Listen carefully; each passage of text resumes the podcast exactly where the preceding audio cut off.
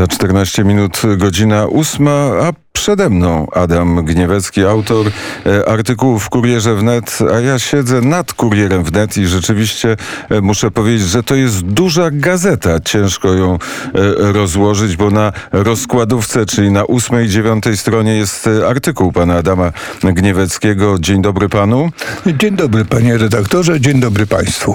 Tytuł tego artykułu Świat według Szwaba. Kim jest pan Szwab? E, Klaus Martin Schwab. Niemiec, urodzony na rok przed y, II wojną światową w Niemczech, dokładnie rzecz biorąc w Ravensburgu.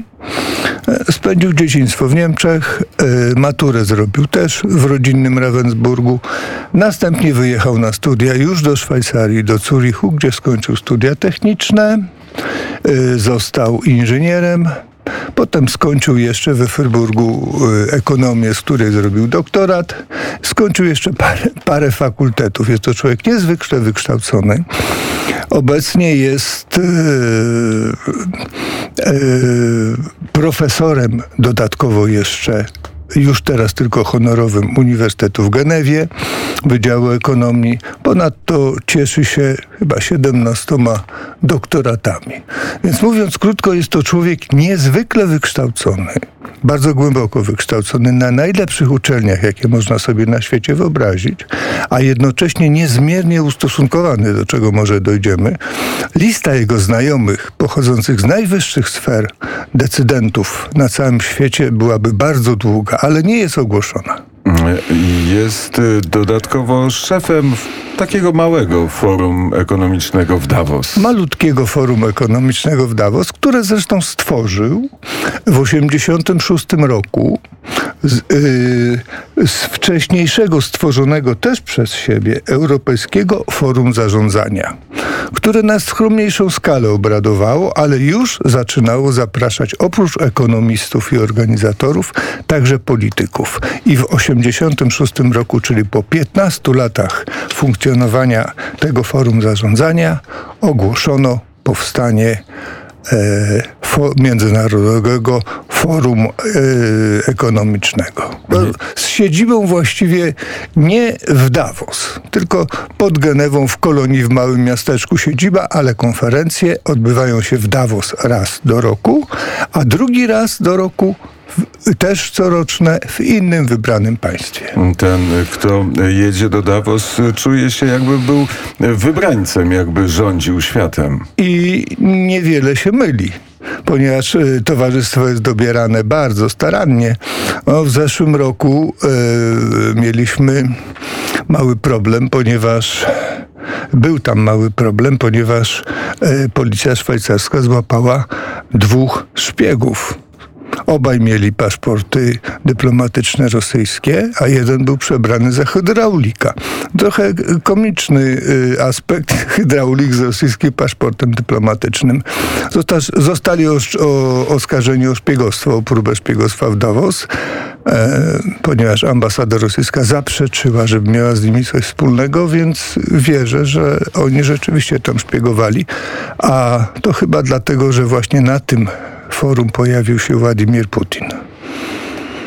Ale tytuł pana y, artykułu w Kurierze Wnet, w najnowszym czerwcowym Kurierze Wnet brzmi e, Świat według e, Schwaba. E, jaki jest ten świat? Jaki świat nam Klaus Schwab proponuje? Klaus Schwab nam proponuje i idzie konsekwentnie w, w, w, kierunku realizacji tych propozycji. Proponuje nam świat czwartej rewolucji technicznej.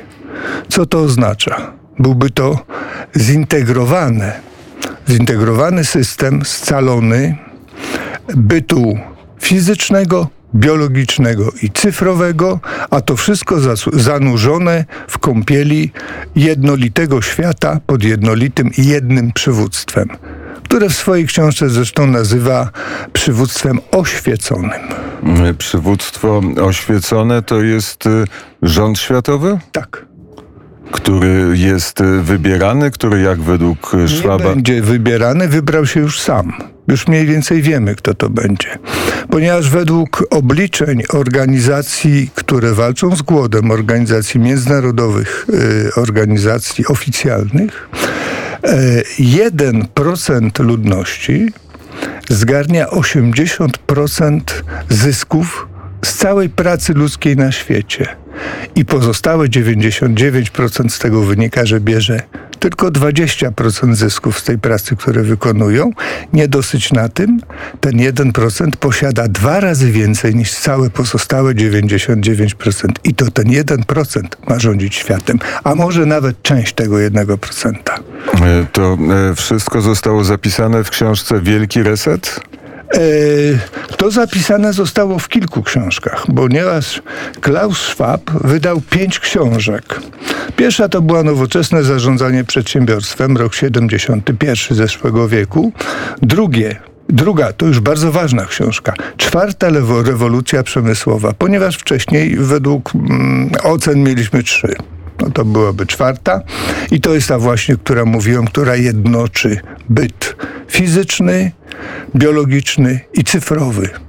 Czyli wszystko razem. Człowiek złożony y, z mechaniki cyfrowej, e, z, z mechaniki zwykłej e, i biologii. To mieszanina techniki i biologii najnowszej. Następnie e, wydał w 2018 książkę Kształtowanie przyszłości czwartej rewolucji przemysłowej.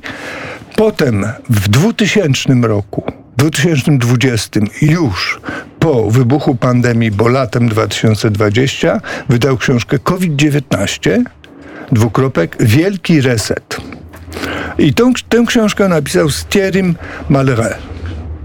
To jest taki Totun Facki i prawa i chyba lewa ręka jednocześnie. Najbliższy współpracownik Klausa Schwaba, profesora Klausa Schwaba. Studiował pan i życiorys, i dzieła Klausa Schwaba. I co z tego wynika?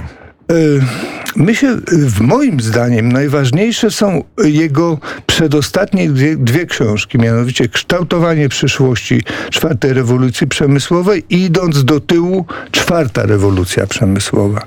W czwartej rewolucji przemysłowej e, e, przepraszam, ostatnia książka też jest bardzo, przedostatnia jest bardzo ważna. COVID-19 Wielki Reset.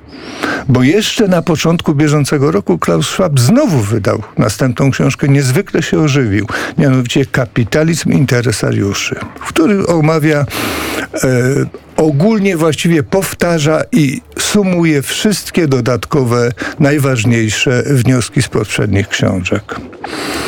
E, kształtowanie przyszłej, e, przyszłości czwartej rewolucji przemysłowej jest wizją Schwaba, jak będzie wyglądał świat po tej rewolucji, a ona musi się łączyć z wielkim resetem. To, co ludzie na Zachodzie nazywają Great Reset, czyli wyzerowanie wszystkich wartości do zera, zmiana człowieka i zmiana systemu organizacji świata na taki, który będzie jednolity i rządzony przez jeden światowy rząd, o którego składzie już mówiliśmy.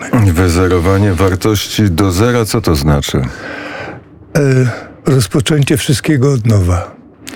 Zburzenie i chyba nawet zburzenie fundamentów, zniszczenie i zbudowanie wszystkiego od nowa, czyli stworzenie nowego człowieka. I tutaj jeden z polskich profesorów użył e, pojęcia homo schwabus. To będzie człowiek według myśli Schaba, Szwaba. To ma być człowiek według myśli Szwaba.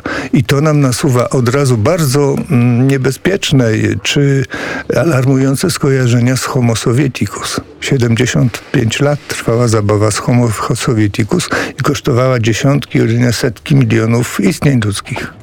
Zinte- się nie udało. Zintegrowany, ale nie było wtedy tej wspólnoty cyfrowej, tego, tego świata, w którym e, teraz żyjemy. Ten zintegrowany człowiek, to, to wejdźmy w głąb, e, trochę głębiej w to pojęcie zintegrowany człowiek. Właśnie tak jak mm, y, Klaus Schwab przewiduje w swojej czwartej rewolucji, to ma być mieszanina bytu fizycznego, biologicznego i cyfrowego, a do tego ma żyć w, w tym globalnym świecie.